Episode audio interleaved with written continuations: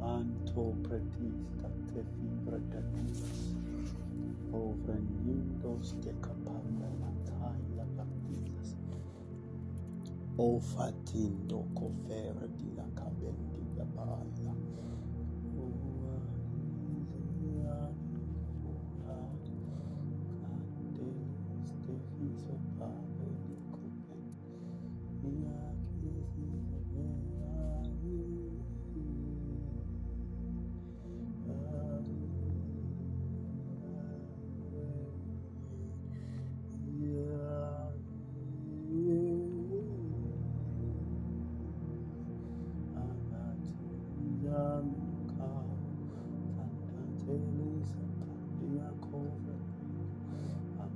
Ai,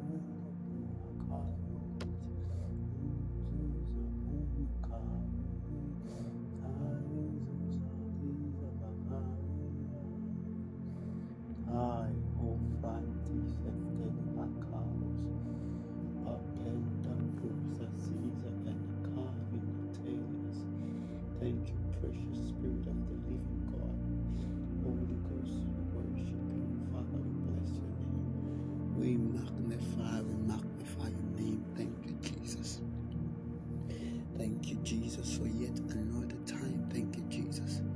Thank you, Jesus. We worship you, sweet Spirit divine. We adore you, we adore you, Holy Spirit of God. Aisa frateza capare di las topandogas, impoco frega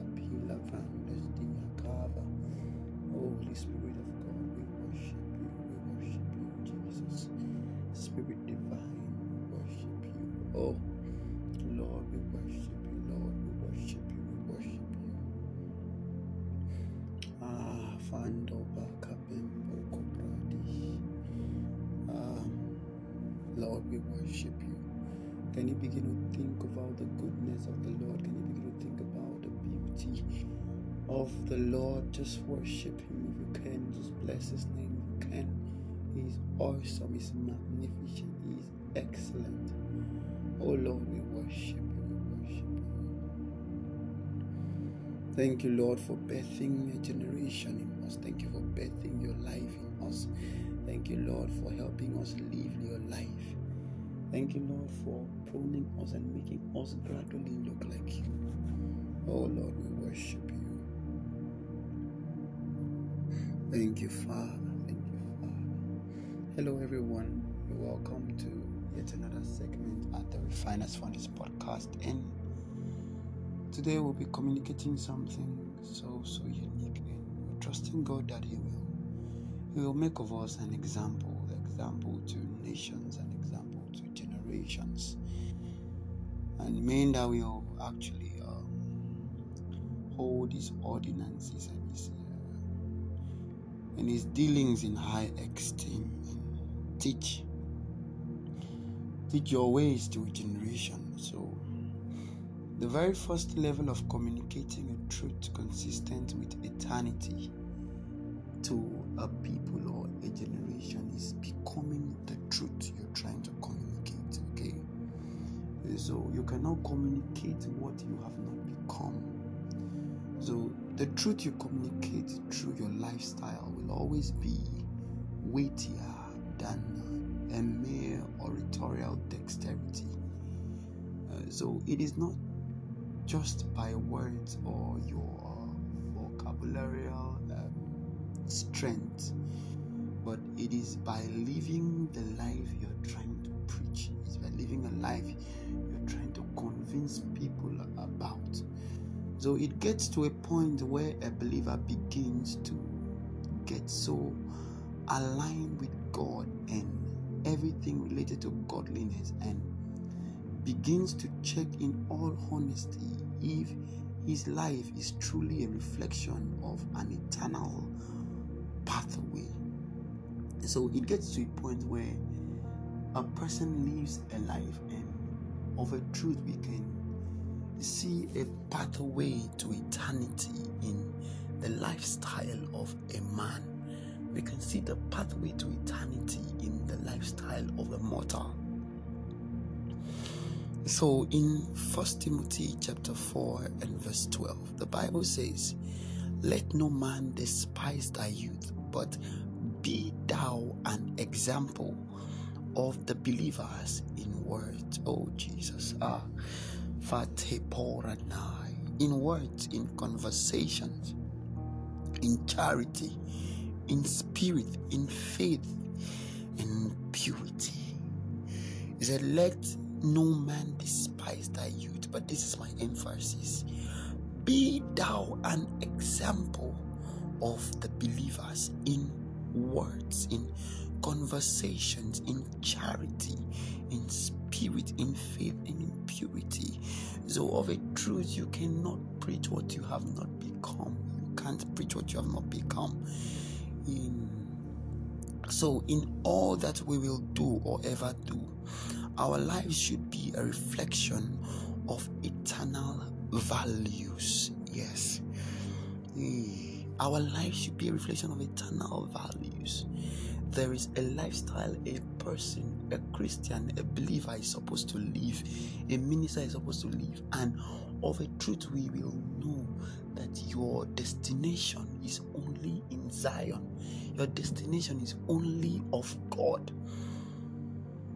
So you cannot tell us that you're a believer or you're a Christian or you're a minister and your lifestyle is not depicting anything related to uh, eternal um, or our eternal goals.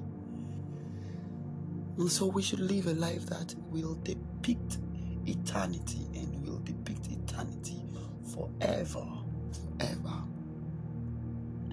So, in all that we do, like I said, we should be, our life should be a reflection of eternal value. See, hearing the truth of eternity on our lips will be effective coming from a sold out life. Okay, so you can't just communicate a truth you have not become. As I said again, you cannot communicate a truth you have not become. So, the truth of eternity on your lips as a believer will be extremely effective because it is coming from a sold out life and a heart filled with the burdens of Elohim. God Himself. See, I told us some time ago that God has burdens. God has God has prayers. He was speaking. He, he said, "I sought for a man that will stand in the gap." This was the heartbeat of the Father. So God actually have burdens. He's in need of men, men who can look like him, men who will actually look like him. So, dear ministers of God sent to generations, dear believers, Dear Christians who have been sent to this world, please purge yourselves, purge yourself of every impurity and everything that contradicts the government that you claim to be representing. You see, this government you're representing doesn't run using the the usual governmental systems or tiers of operations but runs via a code of life. And for you to effectively legislate for this civilization of government, that life must be consistent with what you are exhibiting on daily basis. So this particular government we claim to be representing runs on a very different strata, a very different rules of operations and it is called the code of life. It is called the code of life. And for you to effectively legislate in this civilization, that life consistent with that government must have started flowing into you until you might have become that life. Child of God, it is a gradual process. So, how then do you represent and speak up for a system, a government you don't know about. So you must have become this government. You must you must have become this nation. you must have become these people you are representing before you can effectively become and um, uh, tell them to a generation. What do I mean for you to might have be, uh, become this people you have you, you, you are you are representing? It means that you might have entered into an understanding of their burdens. So you might have you said you're, you're you're presenting God as a Christian, you're presenting Christ. It means that you should have by default entered into the suffering of Jesus Christ before you are able to uh, communicate that uh, reality to the people God have sent you to. Because as a Christian, you don't need to have a church, you don't need to be a preacher, you need to be a pastor before you can communicate the life in you to a generation. No. It must be visible. So you might have, or you must have entered into the suffering of Jesus Christ. Apostle Paul said that I may know him and the power of his resurrection, being made conformable. You must conform into the suffering of Jesus Christ. So, this is what makes you a witness and an effective representation, representatives of of, of Christ and of the kingdom of God. So, how then do you represent or speak up for a system you don't know about, child of God? Sincerely, you will make so much mockery of yourself and the kingdom or the government you claim to represent. So, you need to understand about this government, you need to understand about this kingdom and the dealings and operations of this government before you can be entrusted with the responsibility of representing this kingdom. So, believers, there is so much need to purge ourselves and get so acquainted with the various technologies consistent with light and start living out the essence of the heart of the Father. And in this, the effectiveness of the truth of God will leave a lasting imprint in the heart of men. Aye. So it is via your life until you have entered into the suffering of Jesus Christ. There is no life in you. So at a point when you are done encountering this suffering, the words you now speak become life and become spirit because you have mingled with spirit. You have mingled with um, the, the dealings of Christ Himself. You have mingled with it. And once you have come into that fraternity, your utterances will no more longer or no longer be a pigment of uh, your educational qualifications, but it will be uh, an outpour of uh, a rain upon a nation, upon a people. It will be an outpour of a rain upon nations. The child of God. Once you have entered into these burdens of the Father, the effectiveness of the truth of God will leave a lasting imprint in the heart of men because you didn't just communicate the truth, you now have become the truth. Because at this point, you have come into the fellowship of Jesus Christ and to tell a generation the testament of fellowshipping in his suffering. So, when I say testament, I mean that you have become a living proof or tribute of the convictions of Christ in your life. So, while you stand out to uh, preach, strolling on the street, going to your offices, going to get something at the mall, in the marketplace, or business place. It will no longer be you, but in a more unique way, you will become a direct radiation of eternity, and the heart of men will be stirred to repentance. So, no wonder in Matthew chapter 5, verse 16, the Bible says, Let your light so shine. Aye, that men will see, and once they see you, the truth about your shining, the, the, the truth about your shining will give glory to God because it will lure men back to God. So you cannot shine at the detriment of the Father. That is why He has kept you in darkness.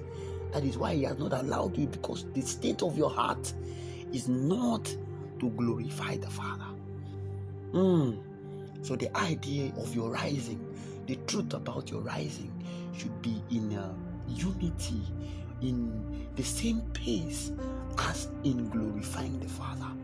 Because the idea is that the heart of men, once they see you, should be stirred back to God. Hey, they let your light so shine. And the other part of the verse says, said that men will see and glorify the Father sincerely. The idea and the biggest goal is that the heart of men should always be retraced back to the Father. We as believers and as Christians should live a life depicting God and His totality. Ah, the Bible says that men saw their lives at the early church and they looked like Christ and they began calling them Christians. Mm, please, Christians, dear believers, dear ministers, let us deliberately walk on these said weaknesses. Ah, nobody said it was going to be easy, child of God. No, no, no, no. No one said it was going to be easy. But Apostle Paul said, I press. Yes, he said, I press towards the mark. There is a mark, child of God. There is a mark. Hey, after he had lamented, he said, Those things I don't want to do. It is what I see myself doing. Uh, but at the other, he said, Terry, I press. Uh, the, the solution is that I'm going to press, no matter how tough it looks like. I'll press to becoming God. I'll, be, I'll press to becoming His essence.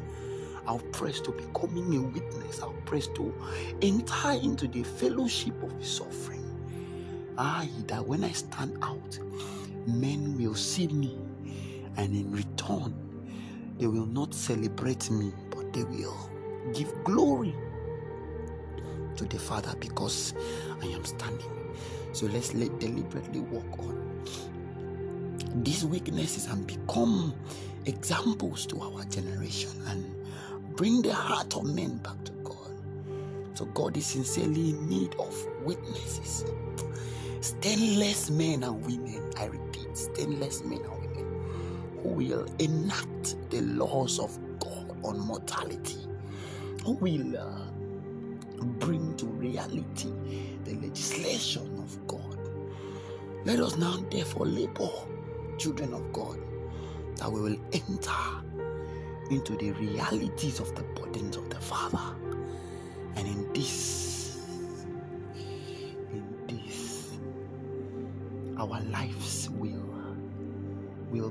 photocopied. Let me put it like that. In the heart and and men will turn back to God. I sincerely hope that this this will bless somebody. I sincerely hope that this will this will steer someone back to God. And I pray that the Lord will help us sincerely. Even as we journey, even as we sincerely labor, even as we sincerely labor to be with Him. Child of God, you should always tell Him, Hmm. Open your mouth and tell him. He knows you're weak. He knows you're weak. You know, it is his foolishness to hide from the one that sees everything. Ah, it is in your weakness that he will glorify himself. It's a prayer to somebody. God is interested in weak men because he knows how to make them strong. I pray that the Lord will help us. In Jesus' name. I remain your host, Ebenezer Bassi. Thank you.